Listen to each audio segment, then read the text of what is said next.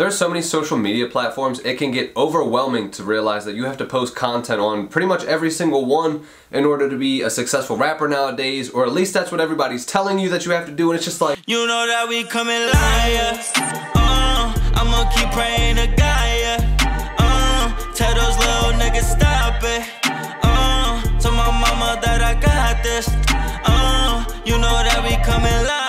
What's going on? It's Pimp Fried Rice. Welcome into the Music into Millions podcast we give independent rappers the tools and resources needed to be successful without waiting on a record label. My name is Pimp Fried Rice. Thank you for joining me. Um, today we're going to be talking about which social media platform you should be using to promote your music. And so, disclaimer before I start, I don't recommend you use every single social media platform when you're beginning, in the beginning when you're starting to promote your music career.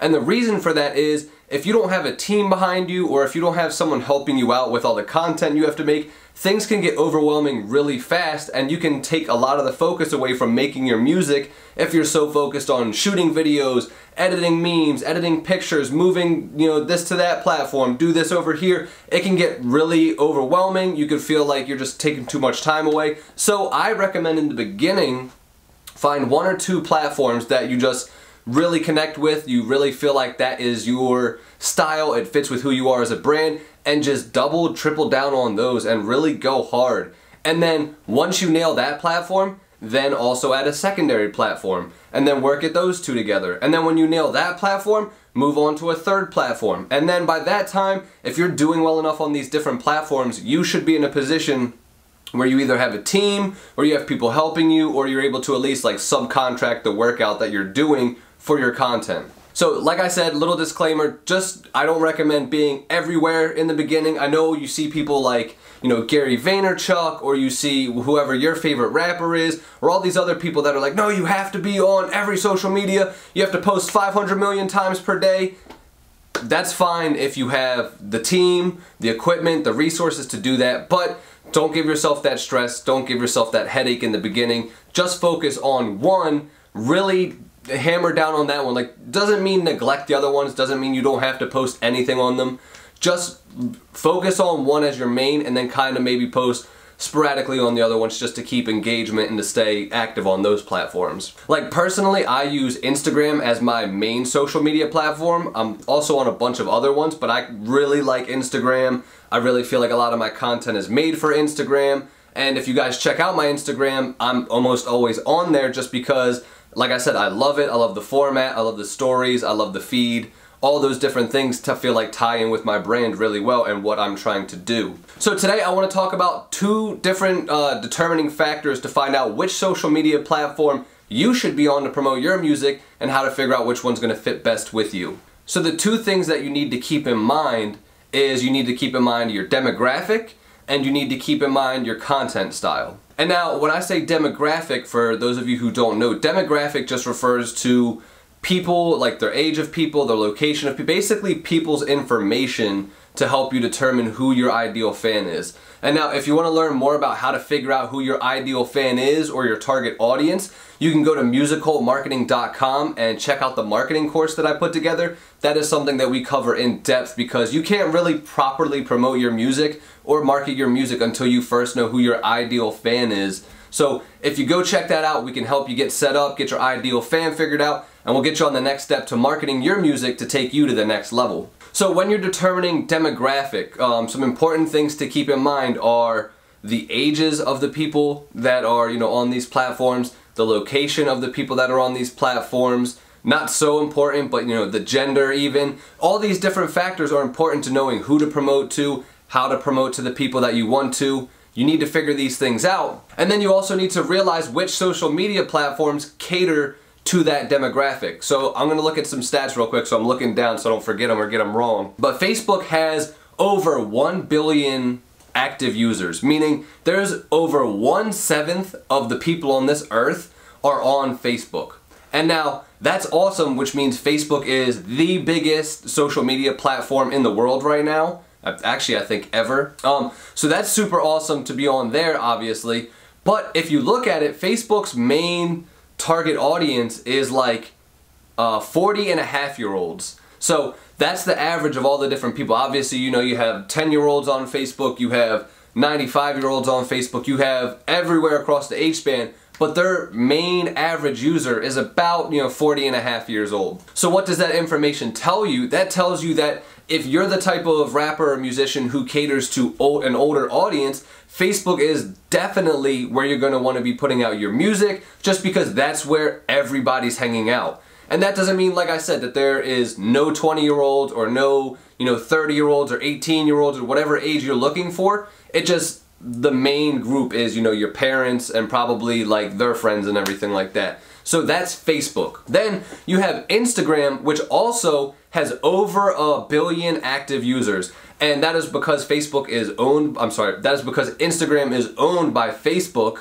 which means that a lot of the people who are on Facebook also are on Instagram and vice versa. But Instagram's core demographic is people who are 25 to 34. So it's about 10 to 20 years younger than Facebook's. And so these people are going to be, you know, more accepting of memes, more in touch with like a lot of the culture that's going on. Um, so just keep that in mind. So Instagram is 25 to 34. That's their main gist of who they're dealing with. And then there's TikTok, which has 800 million people on there right now. And that is growing. I'm sure that number by time you guys even watch this video is going to be higher because TikTok is on a constant climb up because they're just killing it. Uh, but the average age range on TikTok is 16 to 24.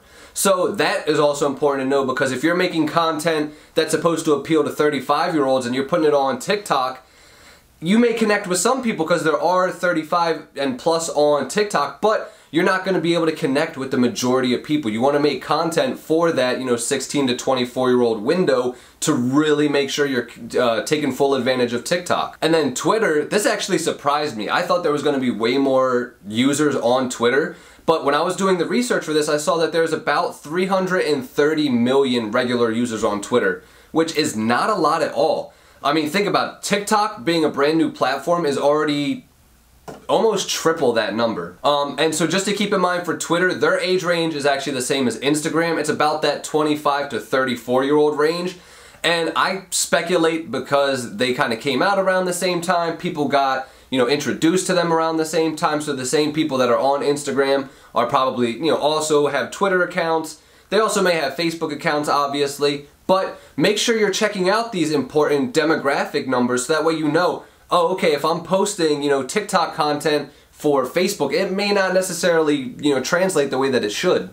So that's the first thing that you want to keep in mind when you're figuring out which social media platform to use is what's the demographic of your ideal audience or your you know ideal fans and then go to that platform and just double down. And the second thing to keep in mind is your content style. So if you're the type of person who loves photos, you're very photogenic, you have a you know very flashy style, you're gonna do really well on platforms like Instagram or you may do really well on platforms like TikTok where it's also, you know, very visual based. Things are very bright and vibrant and out there and just like in your face.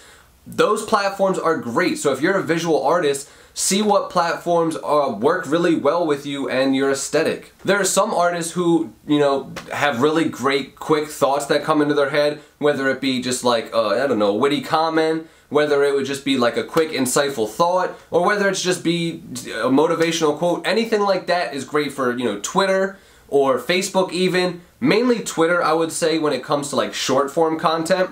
Facebook i would actually consider to be better uh, for long form kind of like if you were like blog posts and stuff like that obviously there is video on facebook there is photos on facebook but main people, the main majority of people that are going to content on Facebook are typically looking for, you know, the longer posts, updates on people's lives, stories, different things that connect you with the person who's typing it out. But there is a social media platform for pretty much every style of content that you make.